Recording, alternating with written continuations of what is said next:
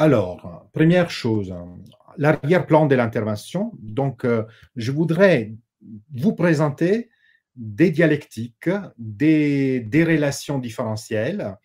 Par exemple, la relation entre expérience et discours. On parle beaucoup d'une sémiotique du discours, mais euh, est-ce qu'il faut construire de manière complémentaire une, une sémiotique de l'expérience? Et je voudrais thématiser ça avec vous parce que peut-être la subjectivité est justement euh, l'instance euh, qui peut problématiser les conversions entre expérience et discours, la relation entre identité et image. Dans votre euh, argumentaire euh, du séminaire, vous parlez beaucoup d'identité, je voudrais aussi introduire la notion d'image, la relation entre stratégie et vulnérabilité, donc un sujet stratégique, mais aussi un sujet incarné vulnérable, la dialectique entre l'espace privé qui est institutionnalisé et donc normé, mais l'espace intime qui semble finalement être constitué justement par l'entour d'un sujet, hein, d'un sujet qui sépare, qui veut se séparer, se distinguer par rapport à, l'espace euh, normé des institutions. Et enfin, euh, associé au processus de socialisation de valeurs, un processus d'intimisation, hein, de introjection intime de valeurs. Là, hum, sur le plan des objectifs, alors, je voudrais présenter un cadre général pour la subjectivité en sciences du langage. Premier, premier passage, on va dire. Deuxième passage est essayer d'éclaircir certaines notions clés euh, qui ont accompagné la réflexion sur la subjectivité en sciences du langage. Euh, troisième question que je voudrais explorer, c'est euh, la notion d'intime. Est-ce qu'il y a la possibilité en sémiotique de définir l'intime, de, concevoir en rôle théorique pour l'intime, et à, la fin, euh, quatrième passage, euh, voir comment la constitution de l'éthos discursif, donc l'image de l'énonciateur à un discours, et sa dialectique par rapport à une sorte d'identité revendiquée, hein, l'identité de la, de la personne, disons, comment cette dialectique peut parvenir finalement déboucher sur un processus de décoïncidence plutôt que de coïncidence, plutôt de coïncider, de superposer les instances subjectives. Euh, il y a plutôt un, mouvement de dissociation, de décoïncidence. Voilà. Alors voilà une suggestion graphique pour les relations entre expérience et discours. Euh, mon idée est que les valeurs sont euh, à la fois élaborer en expérience à travers la sensorialité, la perception, hum, et d'autre part, il y a des valeurs qui sont euh, constituées et négociées à travers le discours. Bref, ma proposition est de penser la signification euh, comme une sorte de va-et-vient entre des valeurs élaborées en expérience et des valeurs élaborées en discours sous forme de traduction continue. Et donc, déjà, on voit les rôles de la subjectivité parce que la subjectivité est, euh, comme dire, capable, c'est la seule instance sémiotique qui peut apprécier les traductions. C'est comme l'idée de traduire une langue, euh, par exemple, du français vers l'anglais. L'expérience de l'équivalence traductive est quelque chose qu'on peut essayer, on peut éprouver, on peut expérimenter, on peut évaluer seulement si on a une subjectivité, justement. Alors, euh, euh, voilà, je vous laisse ensuite dans les, diaporamas éventuellement des références bibliographiques principales et plus, générales. Euh, le livre qui a été déjà mentionné par, par Jeanne, qui est un peu la base de ma, présentation théorique, on va dire. Et, maintenant, je voudrais en revanche commencer avec vous le voyage, qui est une exploration. Donc, il y a des choses que je connais bien, mais d'autres choses que je voudrais avancer aujourd'hui et les partager avec vous. Alors, les sujets dans les sciences du langage. Les sujets dans les sciences du langage, euh, on a euh, plusieurs positions, bien évidemment, euh, pour inscrire la subjectivité dans les sciences du langage. Il y a des paradigmes linguistiques et sémiotiques qui sont subjectifs, des paradigmes subjectifs. Et donc, les points de départ est la subjectivité. Je pense à Jean-Claude Coquet, par exemple, comme un peu l'emblème, ou dans la tradition linguistique bendéniste, bien évidemment. Et il y a toute une série d'autres traditions linguistiques qui aiment en revanche déproblématiser la subjectivité, voire écarter totalement la, subjectivité, parce que quand on a commencé à construire la sémiotique structurale, par exemple, l'idée était de carter, de, de, de dépsychologiser les instances énonciatives. Hein. Euh, et donc, euh, même sur le plan, alors l'influence du structuralisme, même en dehors de la sémiotique, je veux dire en sociologie ou en, psychologie, euh, parfois, par exemple, pardonnez-moi, plutôt anthropologie ou, ou, psychopathologie, la, la, cette influence a été du type, alors il ne faut pas considérer que nous avons des personnes à, à, étudier, nous avons des problèmes. Vous voyez, la dépsychologisation, c'est pas l'idée de considérer des personnes, des sujets, on a l'intérêt plutôt à travailler sur des problèmes. Et donc, à travers euh, l'idée de travailler sur des problèmes, on peut généraliser et éventuellement constituer des grammaires actentielles qui n'ont plus des relations directes avec des sujets euh, spécifiques. Euh, donc voilà, alors on a toute une tradition que cherche à mettre un peu de côté, on va dire, la subjectivité, euh, pourquoi? Parce qu'on a besoin d'exercer une sorte de critique du sujet. Les sujets n'ont pas les pouvoirs unilatéraux de la signification. La signification est plutôt publique, c'est-à-dire que la langue euh, est sociale. Hein, dans, la, vision de Saussure, la langue est un patrimoine, une institution sociale. Euh, donc, ce n'est pas, je veux dire, une propriété du, du, sujet. L'interprète, ce n'est pas quelqu'un qui doit s'abandonner à des impressions euh, subjectives, justement, mais il doit se positionner comme un instance critique et donc euh, appliquer une méthode dans l'analyse du texte, donc euh, essayer de s'impliquer, s'investir dans des procédures d'objectivation. Et donc, tous les aspects subjectifs devraient être un peu, comment dire, marginalisés. La science même, hein, parfois, on dit l'esprit scientifique doit, on peut dépasser la subjectivité et montrer des procédures qui seront valables pour tous. Alors, à côté de ça, il y a notre tradition subjectiviste, subjectivante, je ne sais, pas. Euh, il y a des linguistiques comme, ou des sémiotiques, comme dans les cas de, des coquets, où on dit attention, parce qu'il faut ajouter quand même l'expérience de la langue. On parle du sujet parlant, on parle du sentiment du, sujet parlant, justement pour euh, reconnaître des expressions qu'un portugais ou un français sont convenables ou pas. On doit faire confiance un peu à cette sensation, à cette expérience euh, intime, vous voyez, déjà de la, euh, de la langue. Et vous voyez, même dans, les, dans certains auteurs euh, structuralistes euh, apparemment très rigides comme Ténière, qui est un auteur un peu à la base de la théorie des relations et en particulier de la structure, des structures attentielles, vous voyez une phrase, alors construire une phrase pour Ténière, c'est mettre la vie dans une masse amorphe de mots. Mettre la vie, vous voyez, c'est l'impulsion, hein, selon déjà euh, la, la vision de Benveniste, et s'approprier la langue, Hein, s'approprier la langue veut dire s'engager, s'impliquer euh, dans un terrain discursif, et mettre de la vie, hein, et mettre donc une expérience qui se décline, qui se dégage à travers les ressources euh, linguistiques. Alors, euh, je vais rapidement, je vous rappelle un peu comme ça qu'on a travaillé sur la subjectivité, sur l'actentialité subjective. On a reconnu euh, qu'il y a une pluralité des instances, c'est déjà intéressant, c'est-à-dire qu'il n'y a plus la subjectivité euh, comme construction ontologique, c'est une subjectivité qui est déjà hétérogène. On a déjà le problème de réunir, de rassembler euh, plusieurs instances subjectives. Alors, même si on fait de la linguistique euh, subjective ou de la sémiotique subjectale, euh, c'est pluriel. Elle a une, sémiotique pluralisante, une sémiotique qui reconnaît l'hétérogénéité. Alors, pour résumer de manière un peu simple, parfois peut-être aussi simpliste, disons, je dirais qu'il y a trois positions prototypiques en sciences du langage.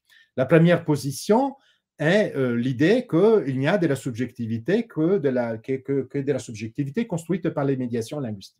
Hein. On doit considérer seulement la subjectivité élaborée à travers le langage.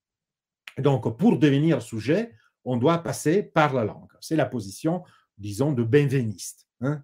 On devient sujet grâce à la langue, à travers la médiation euh, du langage. Il y a d'autres positions qui pensent qu'avant les langages, il y a une faculté des langages, il y a des propriétés neurophysiologiques et, que finalement les langues naturelles et les langages en général ne sont que l'expression, la possibilité de mobiliser cette faculté. Et en tout cas dans la description euh, de l'utilisation de la langue, des pratiques linguistiques et sémiotiques, on doit toujours euh, rentrer dans, une explication euh, qui, en amont, arrive finalement à justifier pourquoi, sur le plan, par exemple, euh, neuronal ou en tout cas cognitif, on arrive à euh, élaborer une certaine signification.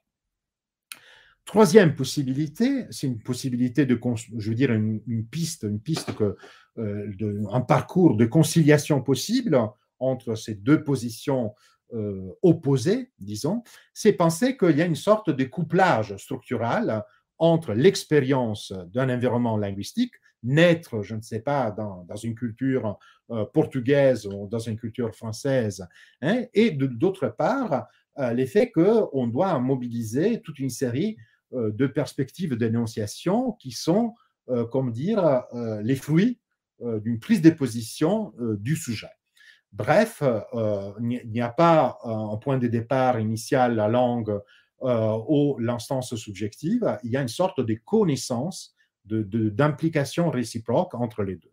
Alors, pour ne pas laisser euh, cette proposition, la troisième piste que je voudrais aborder finalement, vous suggérer comme une piste plutôt intéressante, je voudrais ne pas la laisser comme ça dans l'implicite, mais plutôt essayer de l'expliquer.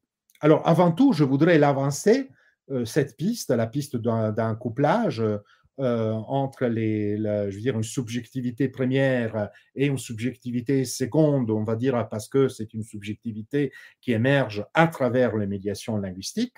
Euh, l'idée de, fédérer les deux, les, deux, les deux, je veux dire, récits possibles de la constitution de la subjectivité, en amont et en aval, euh, bon, relève d'une série de, je veux dire, une sensibilité qui, relève d'une sensibilité, euh, je dirais presque de politique de la, de la, de la langue. Et en particulier parce qu'on peut remarquer des, des, euh, des contradictions. D'une part, on veut déontologiser les sujets, opérer une critique de la subjectivité, euh, et donc même faire euh, écarter le problème de la subjectivité, construire une sémiotique, par exemple, sans avoir besoin de, euh, de, de, de, faire une théorie du sujet. Et d'autre part, on pense à un interprète qui doit être critique, qui doit exercer une certaine déontologie dans la dans la dans l'analyse de texte, qui doit mettre en qui doit qui doit aussi euh, je veux dire, s'impliquer, s'investir dans, ces analyses. Et, donc, comment mettre euh, en même temps, euh, comment prétendre qu'on peut dire d'une part que les sujets peuvent être marginalisés, d'autre part qu'on a besoin des sujets, des sujets responsables. Voilà, je vois dans, dans, dans, cette chose une sorte de contradiction originaire. donc, vous voyez, encore des contradictions. Le moi comme obstacle à la connaissance, l'influence de la subjectivité serait une sorte de perturbation de l'objectivité.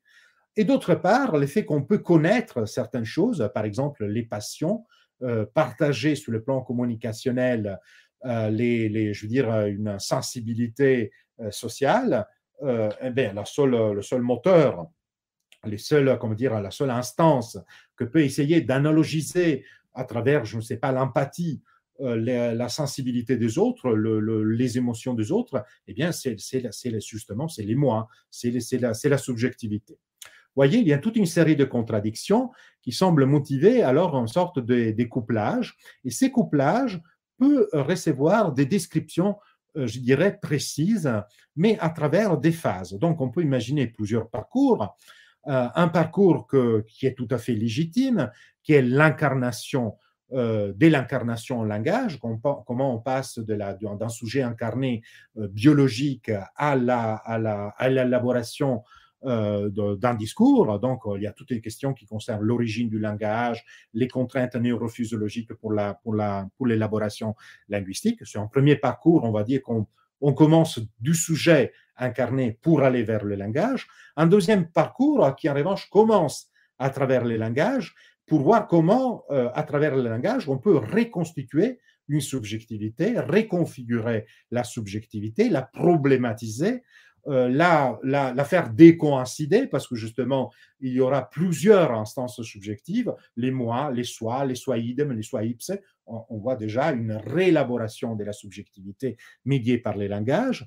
Un troisième parcours, que c'est l'expérience du langage. Dès qu'on commence à parler, dès qu'il y a une conversation, une interaction, on doit se réapproprier les rôles linguistiques et les vivre.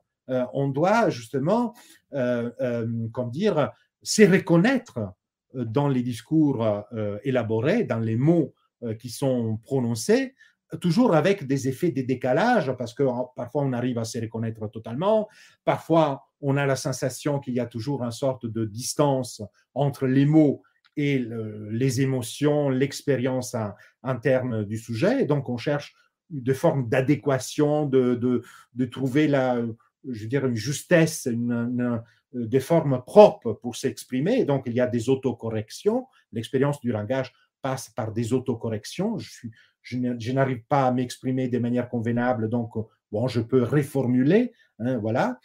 Quatrième parcours, c'est l'effet de tenir ensemble euh, les valeurs qu'on a éprouvées dans l'expérience du langage et des valeurs qu'on a projetées euh, dans les discours, dans des textes. Donc on est à la fois euh, des, images projetées et qui sont en circulation grâce à des, textes, et en même temps, on a des valeurs qui sont, comme dire, échangées, thématisées, justement, parce qu'on veut dire, on est les deux choses ensemble. On, on veut thématiser la convergence, on va dire, entre les mots. Hein, je dis quelque chose, je suis impliqué, je suis engagé, et en même temps, euh, il y a non seulement les mots, mais ma présence euh, réelle, mon engagement réel, mon expérience de l'engagement, euh, ma souffrance éventuellement, ma fatigue. Hein, et donc, on doit thématiser cette convergence qui aussi va créer, par exemple, la thématisation de la sincérité, l'adéquation entre les vécus intimes et les, les choses dites, voilà, on a toute une série de thématisations qui sont problématiques. Et je répète, quand je dis thématisation, c'est pas la solution, c'est pas la vérité, mais c'est pas la sincérité absolue. Mais on a quand même euh, la thématisation. On se pose la question justement. Voilà. Alors, quand euh, on pense au passage 2, alors voilà, il y a une série de phases. L'idée de construire des dialectiques, de construire. Moi, je veux traiter en particulier les parcours 2, 3 et 4, et je laisse à, je ne sais pas, quelqu'un qui fait de la linguistique cognitive ou de la sémiotique cognitive, travailler plutôt sur le premier parcours. Je parle de toutes les compétences nécessaires et en tout cas, je ne veux pas euh, aborder ces points aujourd'hui. Euh, si je commence à aborder le deuxième point, euh, comment la subjectivité est reconstruite en, langage, bon, j'ai déjà proposé ailleurs, je ne peux pas entrer dans les détails, mais je peux vous donner quelques suggestions quand même. C'est l'idée que cette subjectivité commence à, se construire à, travers euh, la, même la grammaire, par exemple, hein, euh, l'organisation grammaticale. Et donc, on voit que l'attribution d'un sujet, un discours, peut être, comment dire, peut recevoir des, des, des, couches de paliers différents. on a un sujet justement parce que c'est un sujet qui s'impose euh, comme euh, point de vue principal d'une histoire, et donc c'est la mise en perspective au sur le plan grammatical, la diathèse. Il y a une subjectivité qui s'y affirme à un niveau 2, comme un deuxième step, on va dire, un deuxième passage, c'est l'effet que c'est un sujet parce que justement il semble revendiquer une sorte d'autonomie modale, les vouloir faire, par exemple, montre une sorte d'autonomie par rapport à des dispositifs euh, modal, il veut s'écarter, s'émanciper, une subjectivité qui semble s'imposer, émerger parce qu'elle résiste à la répétition, ne pas faire toujours la même chose. On a, découvert, on a fait la découverte d'une solution, eh bien, les sujets, ils se manifestent euh, comme quelqu'un qui n'accepte pas de jouer toujours le même jeu avec la même stratégie.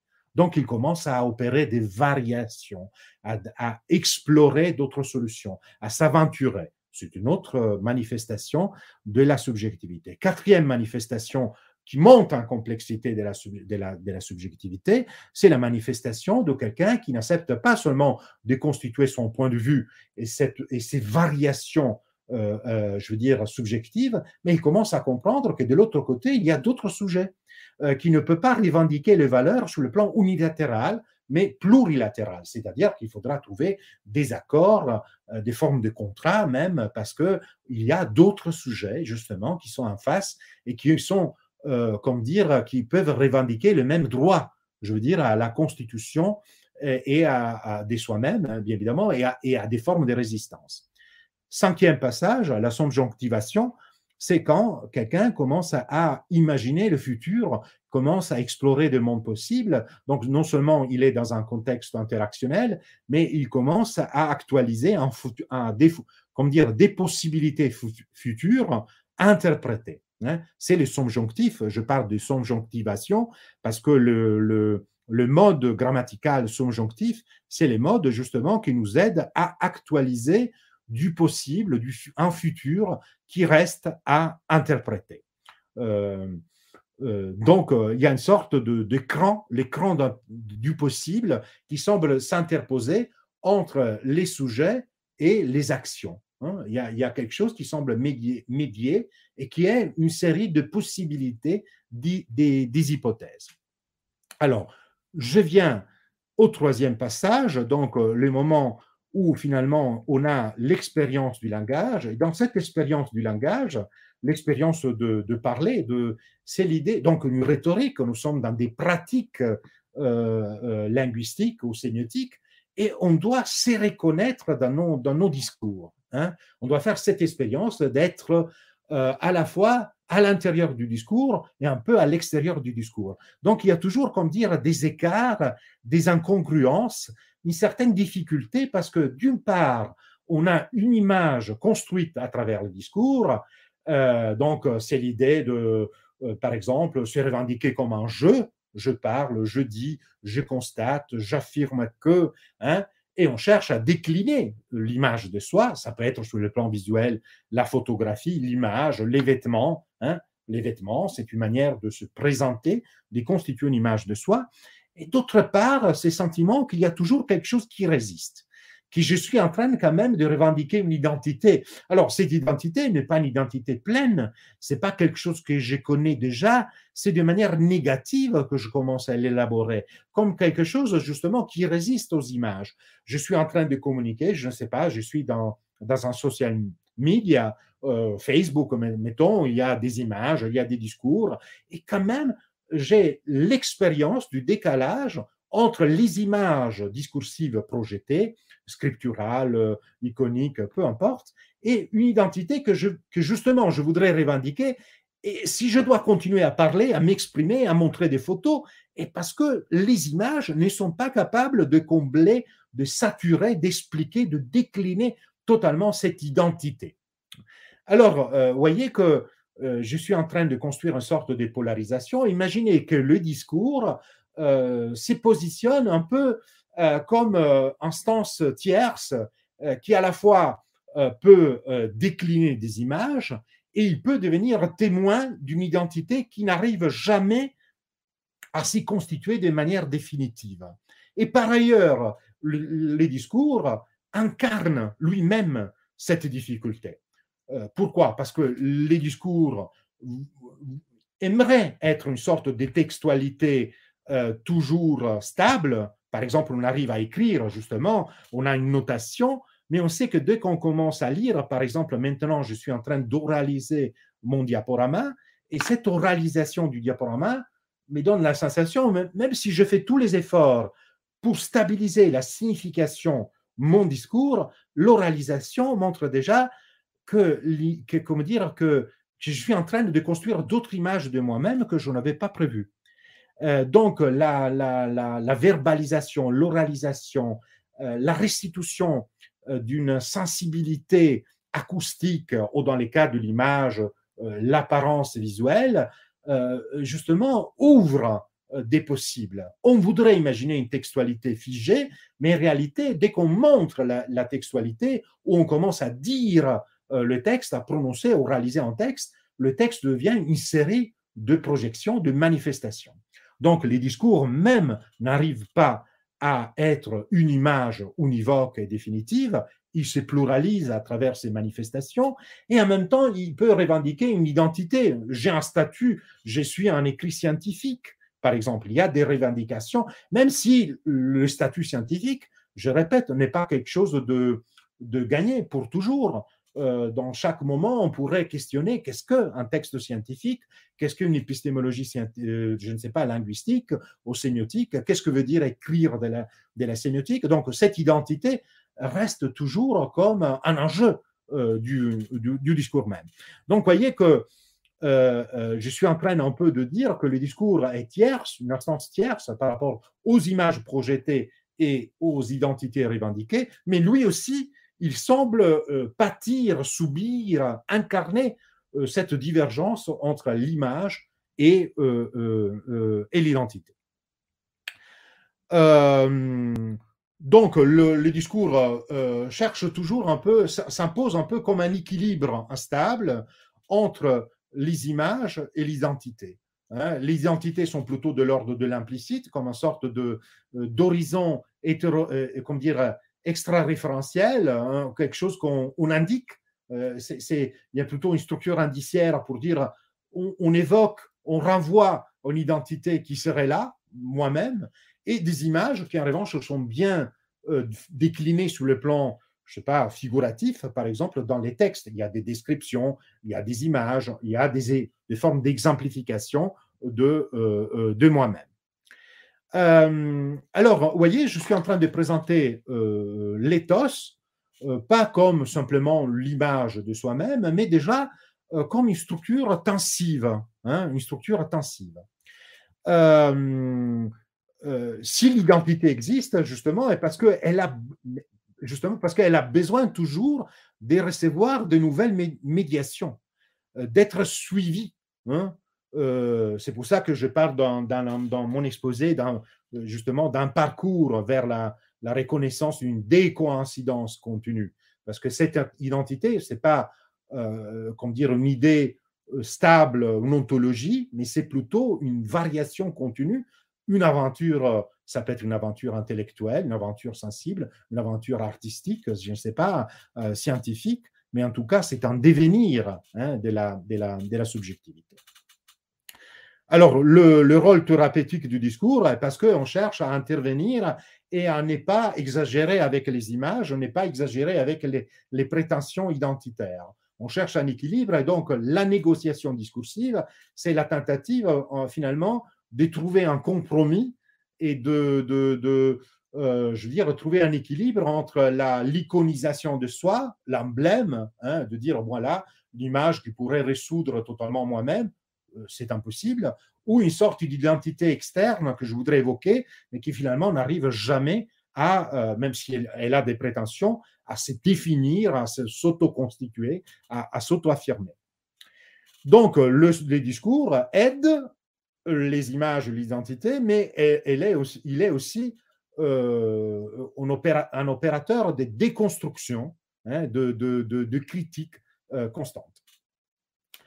Bon, alors je vais, je vais rapidement, euh, parce que je dois avancer. Euh, l'éthos, donc je propose euh, une notion d'éthos qui n'est plus seulement, comme vous voyez en bas, l'image de soi attribuée à l'orateur, son autorité et sa crédibilité, c'est déjà un éthos qui est une structure tensive, c'est une, sorte de, de va-et-vient constant de gestion entre euh, gestion discursive de la tension entre les images de soi, hein, figurativisées en discours, et les identités revendiquées. Alors, euh, déjà la première problématisation sous l'éthos, maintenant on entre dans une autre problématisation. Non seulement il y a une dialectique entre image et identité, mais l'éthos n'est pas une structure unitaire. Moi, je travaille toujours sur l'hétérogénéité. Je pense même que la sémiotique est une science de l'hétérogénéité, de comment tenir ensemble des instances euh, différentes. Alors, la sémiotique peut être une sémiotique de la subjectivité parce que on peut montrer comment les langages, les discours aident à résoudre cette, cette hétérogénéité. Résoudre toujours de manière partielle, instable. Alors, qu'est-ce que je veux montrer maintenant? Que l'éthos n'est pas une structure unitaire. Donc, il y a des polarisations. Bon, j'aime bien travailler avec des polarisations. Alors, il y a des polarisations qui sont déjà reconnues par la linguistique, par l'analyse du discours, par des disciplines je veux dire, linguistique et sémiotique. Donc, on, par exemple, il y a une dialectique entre l'éthos préalable, l'autorité. J'arrive ici aujourd'hui en tant que professeur, mettons que être professeur, c'est un éthos préalable, j'ai une certaine autorité, et ensuite j'ai un éthos distribué, parce que je suis en train, avec mon discours, de vous attribuer un éthos en tant qu'interprète. Donc, les niveaux de mon discours, je sais un peu difficile, un peu technique, etc., est en train de vous attribuer une image hein, d'interprète euh, capable de réélaborer la signification euh, de, mon analyse, de ma, présentation. Euh, il y a un ethos dit, voyez, un ethos affirmé, un ethos construit à travers le discours et un ethos montré, affiché. donc, on pourrait dire l'ethos dit, c'est parce qu'on on, propose des phrases, par exemple, j'affirme que, euh, je suis dans les conditions d'affirmer que, euh, j'estime que, je pense que, c'est l'éthos dit. Et l'éthos montré, c'est le ton, par exemple, la tonalité, le ton, la manière, la disposition euh, de, la, de, l'énonciateur par rapport à son discours. On montre une certaine, je sais pas, calme, maîtrise, une certaine solennité dans les discours, ou en revanche une certaine aisance, désinvolture. Donc il y a un ethos qui est revendiqué sur le plan de la, je veux dire, du dit, et il y a un ethos exhibé à travers la manière euh, d'énoncer. Euh, euh, encore, là, je dois sauter parce que je dois aller, je dois. Il y a un ethos intensif, c'est l'éthos pour moi, l'éthos qui me concerne, l'éthos de moi-même, de, de, de, de, ma personne. Mais je parle aussi en tant que sémioticien, je parle aussi un petit, peu pour, un petit peu pour ma communauté. Mettons que je suis en train de faire un discours pour l'Association française de sémiotique. Alors je parle, c'est moi, il y a un ethos de moi-même, mais je peux basculer facilement entre le jeu, les nous euh, de majesté, le nous donc d'autorité, les nous inclusifs, nous sémioticiens, nous sémioticiens français. Euh, vous voyez, donc l'éthos peut passer d'une version intensive euh, les sujets, version restreinte, exclusive, à une version qui, en revanche, semble impliquer d'autres subjectivités, et c'est l'éthos d'un collectif, finalement. Alors, les ethos sont déjà au pluriel, en grec, serait les étés, mais bon, en disant les ethos au pluriel, il y a une pluralité, une hétérogénéité des ethos, et il y a des ethos concomitants. Donc, dans certaines situations, euh, je parle et j'ai la sensation que je parle en tant qu'individu et en tant que collectif, en tant que euh, personne et en tant que représentant. Euh, et donc, il y a une sorte de résonance paradigmatique entre des figures subjectives. L'idée de, je veux dire, d'avoir un sujet énonciateur monolithique, toujours le même, c'est, je veux dire, en réalité, il y a toujours une concurrence entre des figures euh, je veux dire, subjective, et, il y a une certaine coprésence, coalescence, concomitance, justement. Et je veux, alors j'arrive un peu vers la deuxième partie, ou presque à la fin de mon intervention, disons, mais euh, il y a un ethos du soi, donc l'éthos euh, de la, de, la, construction de soi-même, de la mise en discours, en tout cas de la construction justement du soi, et un ethos du moi, c'est-à-dire ma chair, ma vulnérabilité, euh, mon corps. Donc attention, parce que quand je parle maintenant, je cherche à, me présenter comme quelqu'un qui arrive à, suivre les fils de son discours, à être plutôt cohérent, euh, de, éventuellement imposer une certaine image de, de, moi-même, hein, je cherche, mais il y a toute une série de choses, la gestualité, l'expression du visage, euh, la posture, qui m'échappent, sont un ethos du moi, un ethos vulnérable, ma fragilité finalement, qui émerge un discours. Et, qui, et donc, il y a un va-et-vient hein, dans votre perception, dans ces moments. Vous avez en même temps quelqu'un qui se présente, qui maîtrise un peu la discipline, son discours, et quelqu'un qui, a des moments ou qui a des traits qui semblent échapper à, son contrôle. Alors, cette expérience de la traduction, de tenir ensemble plusieurs instances subjectives, c'est justement l'inéchangeable. C'est-à-dire, c'est dans ces moments, je suis en train de vivre une expérience que je ne peux pas échanger euh, avec vous. Je suis en train de partager mon discours, je suis en train de, le partager à travers euh, YouTube, il y a des médiations, on partage quelque chose, mais en même temps, mon expérience subjective, l'expérience justement de l'éthos du moi, de l'éthos du soi, euh, de, la, de, la, de, la, de la personne que je voudrais incarner, euh, de la, du décalage entre l'image l'identité. Tout ça est quelque chose que je peux vivre dans ces moments, mais je n'arrive pas totalement à euh, échanger avec, euh, avec vous. Et, et, alors, on se protège. Hein. À la Goffman, on se protège parce que même si je peux faire des erreurs, je peux avoir, je peux montrer des faiblesses, et on cherche à se protéger hein, les uns avec les autres. On protège la face, il y a une phase positive, c'est la phase de l'auto-affirmation, de la, de, justement de l'éthos maîtrisé, euh, de l'éthos décidé, construit, mais il y a aussi la phase négative, selon Goffman, euh, c'est la, la, face vulnérable du, euh, du, sujet. Alors, voyez que le discours, c'est, pour utiliser le terme de Plutarque, mais aussi de, de Foucault, c'est, le discours est netto-poétique. Poétique, poiesis, création, dans les discours, il y a une créativité de la subjectivité euh, qui relève d'une hétérogénéité, d'une pluralisation euh, d'encens. Et ensuite, bien évidemment, notre effort est d'essayer de rassembler, de reconstruire des cohérences, des convergences intensives. Et le vécu de signification, hein, cette expression euh, plutôt curieuse qu'on trouve chez Wittgenstein, Cassirer et qui arrive à, à Zilberberg, le vécu de signification, justement, c'est cette expérience de la signification d'un va-et-vient euh, de la gestion de plusieurs polarisations euh, en même temps. Euh, alors, je passe l'intime. Alors, l'intime, bien évidemment, c'est une expérience de la subjectivité. c'est une expérience donc de valeurs traitées dans la traduction. imaginons même vraiment les traducteurs euh, qui n'a pas une, langue tierce pour comparer le français et le portugais. Il doit traduire un texte français en portugais et il doit opérer ces passages. Les traductologues parlent, utilisent le terme italien de salto mortale de saut mortel. On doit passer d'une langue à l'autre et on fait cette expérience qui est une expérience justement intime de la relation. Alors, apparemment, l'intime n'a pas une citoyenneté théorique hein, en linguistique, en sémiotique.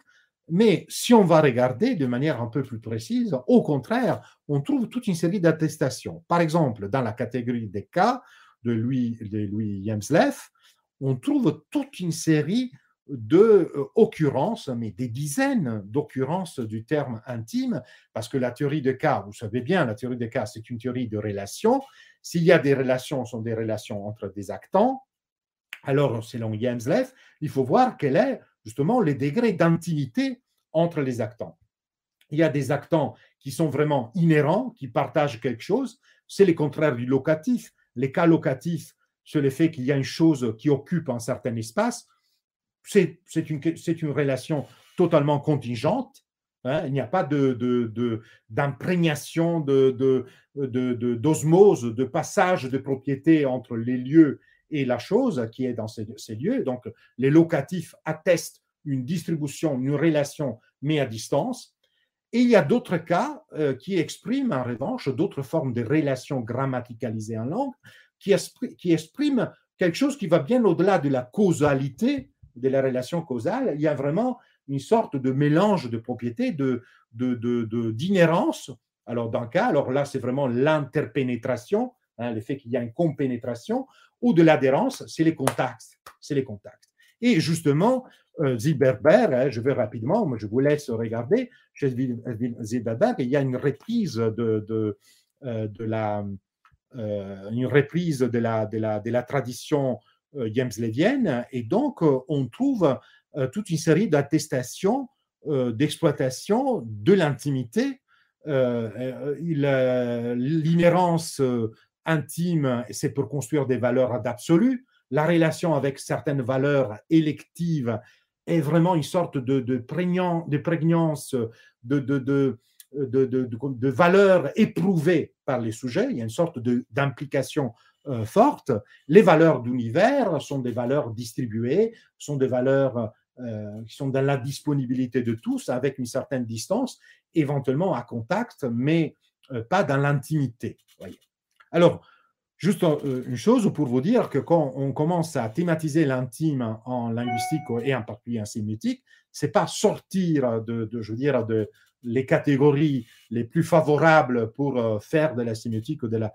Euh, non, au contraire, on a de la place, même sur le plan métalinguistique, pour traiter l'intime. Alors, cette intimité que je voudrais vous proposer, au moins de manière très courte, de manière très synthétique, et que justement l'intime émerge comme une sorte de euh, approfondissement de l'identité, euh, une identité qui n'a pas des bases, qui n'a pas des fondements ultimes, euh, qui peut seulement continuer ces, mouvements d'approfondissement. Et cette idée de se mettre dans une sorte d'aparté, hein, de, de, réflexion, de pli auto, auto-réflexif, de la subjectivité peut s'installer seulement à la condition de suggérer à l'autre de faire la même chose. C'est-à-dire que euh, l'intime a, besoin, vous voyez, une intime qui donc c'est une expérience, on pourrait dire, de la subjectivité, mais qui s'y réalise, il y a un approfondissement euh, de la, de la subjectivité à tel point qu'elle devient intime, constitution intime, parce que ces mouvements de se mettre de côté, de, pouvoir euh, auto-réfléchir, est un mandat qu'on reçoit à partir de l'autre. Il y a un mandat réciproque à se constituer en tant qu'instance intime. Il y a des livres consacrés à l'intime. Je vous rappelle le livre magnifique de François Julienne, où il dit l'intime euh, tient associé les retraits et les partages. Hein. C'est retirer le pli autoréflexif et l'idée de partager. C'est presque antinomique, voyez? C'est presque une, une opposition, un paradoxe. C'est pour ça que je parle de paradoxe dans les titres de l'exposé. Euh, retrait et partage. Mais si on regarde bien, hein, on dit je peux être intime, je peux être intime que par un toi. Hein. Je peux être intime seulement parce que euh, je suis, comme dire, provoqué par l'autre à euh, justement explorer moi-même, explorer ma sensibilité, faire l'expérience ou le vécu de signification de la solidarité entre justement les images projetées et l'expérience de moi-même, l'adéquation entre les deux. Alors, euh, Julien parle de retrait et de partage. À mon avis, on peut aller même au-delà de ça les retraits ne concernent pas une réserve du disponible, les secrets. Parfois, on, a la tendance un peu à associer l'intime au secret, au corps caché au regard indiscret. Euh, moi, je pense que les retraits, c'est plus que ça. Ce n'est pas les secrets, mais déjà disponibles pour les sujets. Autrement, euh, il y a une sorte de rentrée de l'ontologie, de la disponibilité euh, de l'identité. non, je crois que les retraits, c'est retirer pour justement opérer un approfondissement. Et dans cet approfondissement, qu'est-ce qu'on trouve? Quelque chose que je ne peux pas approprier. Je ne peux pas m'approprier totalement. Il y a une dimension qui résiste. Je fais l'expérience de moi-même comme euh, être résistant et qui résiste même à une définition de, soi, euh, qui résiste euh, à, des bornes aussi, à des lisières, parce que je, je suis aussi des objets, des choses que j'aime.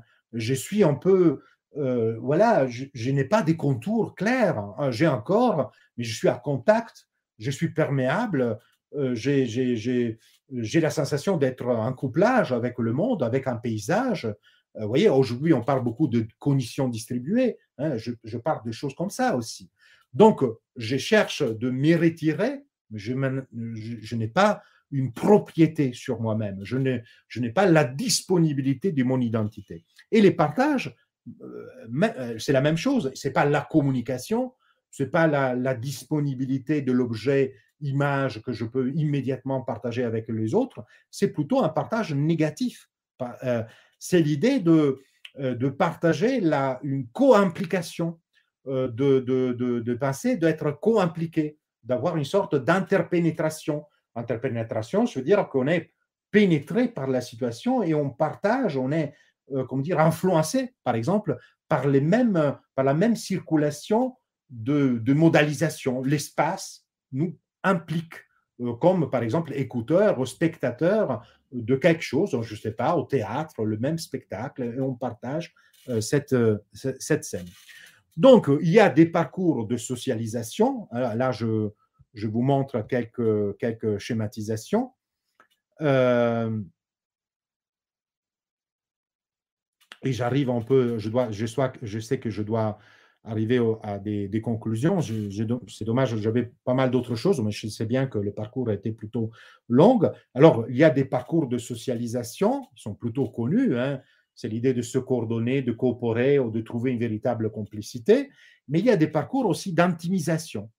Alors, l'intime, vous voyez, la flèche ne va pas vers le haut totalement, parce que l'intime n'arrive pas à se constituer totalement, il doit passer par l'intimité. L'intimité, c'est déjà l'idée de, de, de, de, partager l'intime, d'avoir de, des, des intimes au pluriel qui arrivent à se répondre, à s'impliquer de manière réciproque. Et, et l'intimité, c'est déjà donc euh, quelque chose qui relève de l'interaction, même si encore une fois, on n'aura pas la possibilité de partager tout. Il y a quelque chose qui, qui reste euh, la partie non échangeable de la subjectivité. Et donc, la communion des esprits reste une sorte de, projection idéale, de mythe. Hein. La seule possibilité est de étendre l'intime en tant qu'intimité euh, euh, partageable. Et bon, alors voilà, j'avais pas mal d'autres choses à, à, vous je veux dire, proposer. Vous savez qu'aujourd'hui, par exemple, cette intimité est de plus en plus euh, euh, exposée, réduite à des images qui circulent dans la, société. Et c'est pour ça qu'on parle beaucoup d'estime. Euh, on parle d'une intimité réduite à l'image. Donc, il n'y a plus de revendications identitaires, il n'y a plus cet approfondissement. On a seulement des images qui, circulent. Et donc, le cycle, la, les circuits de signification de l'intime n'arrivent plus à, s'installer et on parle plutôt donc de, l'extime, hein, de l'extime comme euh, dissolution de l'intime dans cette communication euh, externe. Euh, voilà, et je termine alors avec la, question de la, de la, de décoïncidence. Hein, je termine là-dessus avec la décoïncidence.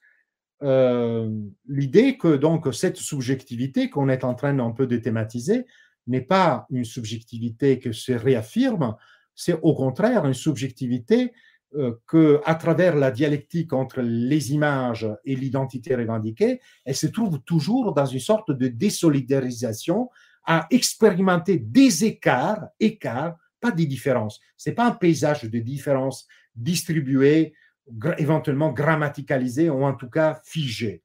C'est plutôt la sensation d'un écart, d'une distance, quelque chose qu'on devrait combler, des vides, de vides identitaires qu'il faudrait, euh, qu'il faudrait combler. Euh, et donc, les, vous voyez, l'homme, la femme sont des, concepts à construire. Euh, c'est, c'est, et à construire hors de soi-même, hein, hors de, de la maîtrise euh, parfois je parle de hors technique. Hein. Il n'y a pas une technique pour gérer l'intime. On peut seulement l'expérimenter. Évidemment, cette expérience n'est pas dépourvue de médiation linguistique. C'est pour ça que je parle d'expérience de langage. Il n'y a pas une opposition nette dans les vécus de, de signification. Cette décoïncidence ouvre la possibilisation. Alors, la possibilisation, ce n'est pas les possibles systématiques, c'est les possibles, c'est l'effet de déplacer le possible, le possible linguistique, le paradigme. Hein, il y a une sorte de cartographie du possible, mais quand on fait basculer le possible du système vers l'environnement, ah on obtient une possibilisation, c'est-à-dire la possibilité de rendre les possibles de nouveaux possibles. d'ouvrir les possibles au-delà de la cartographie euh, du système. Alors la décoïncidence est l'idée de sortir du système. Euh, c'est la créativité linguistique aussi de la, de la, d'aller au-delà euh, des, je veux dire, de pièces linguistiques, d'éléments linguistiques, de traits linguistiques qu'on maîtrise déjà.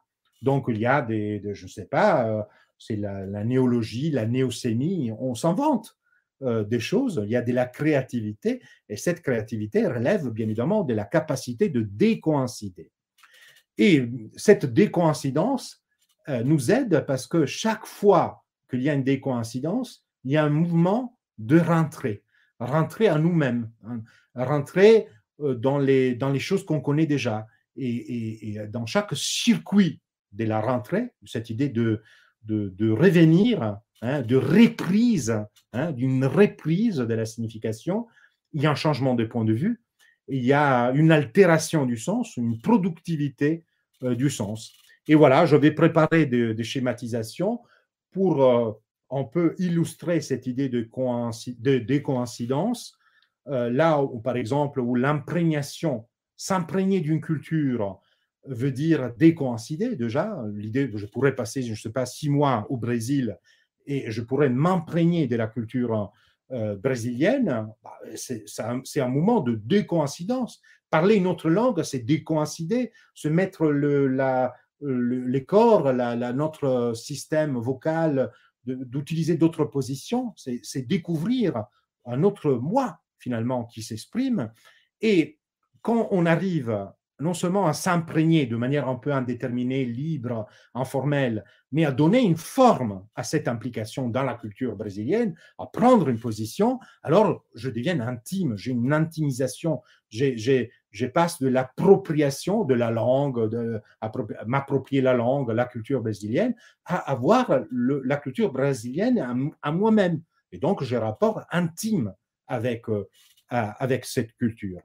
Voilà, et, la dialectique identitaire, et là c'est vraiment euh, euh, la dernière slide que je vous montre, euh, la constitution donc de la subjectivité est à la fois psychologique et sociologique, et pour moi la sémiotique est la tentative de montrer les, les passages entre la socialisation de valeurs et la psychologisation de valeurs, c'est trouver un terrain commun, c'est la conversion, c'est la traduction hein, entre les deux, et donc, d'une part, j'ai mis individualisation comme mouvement euh, de se positionner dans l'espace social, s'individualiser, s'écarter. Hein, c'est l'antagonisme par rapport à d'autres positions et s'autonomiser euh, par rapport à des modèles sociaux. L'individuation, en revanche, c'est l'approfondissement identitaire qui euh, devient aussi excentricité, c'est-à-dire exploration, aventure, alors, voyez, on peut avoir des cas où l'expérimentation est totalement psychologique, c'est une véritable expérimentation de moi-même. Hein. Il y a des expériences d'altération de soi-même, les drogues, je ne sais pas, des choses comme ça. On peut faire mettre en variation l'ipséité, la, subjectivité et l'individuation de soi. Euh, et euh, si, si je, cherche à trouver une complémentarité avec l'élaboration sociaux, de l'identité, l'individualisation, alors je trouve que cette expérimentation de moi et cette individualisation antagoniste par rapport aux modèles sociaux devient une décoïncidence. La décoïncidence tient ensemble donc les mouvements d'approfondissement psychologique de l'identité et l'idée de, c'est, euh, de mettre à l'écart, de se démarquer par rapport aux images qui circulent dans la, dans la société, avec donc voilà une, proposition totalement autonome, des modalités de manifestation totalement propres, capables de décoïncider. Bon, je termine là-dessus, c'était un peu, un peu rapide, mais j'avais l'envie un peu de vous accompagner dans, dans ces voyages. Voilà. Merci.